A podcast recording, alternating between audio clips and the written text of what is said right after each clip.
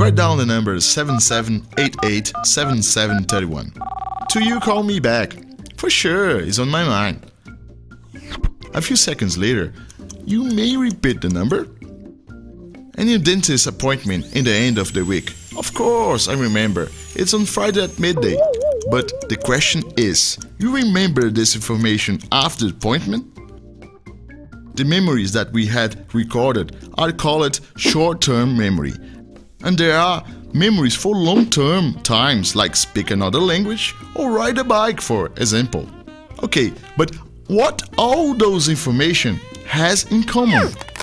Are you already had an awkward experience of being in a strange place but think you already been there? Or meet someone new that sounds familiar? Those phenomena are called déjà vu, a French word that means already know, already saw. Happens because our brain are in development, in most cases after 8 or 9 years old. Until the 30s, being difficult to happen after it. Actually, it is a mistake from our brain to interpret a true short-term memory as a long-term memory.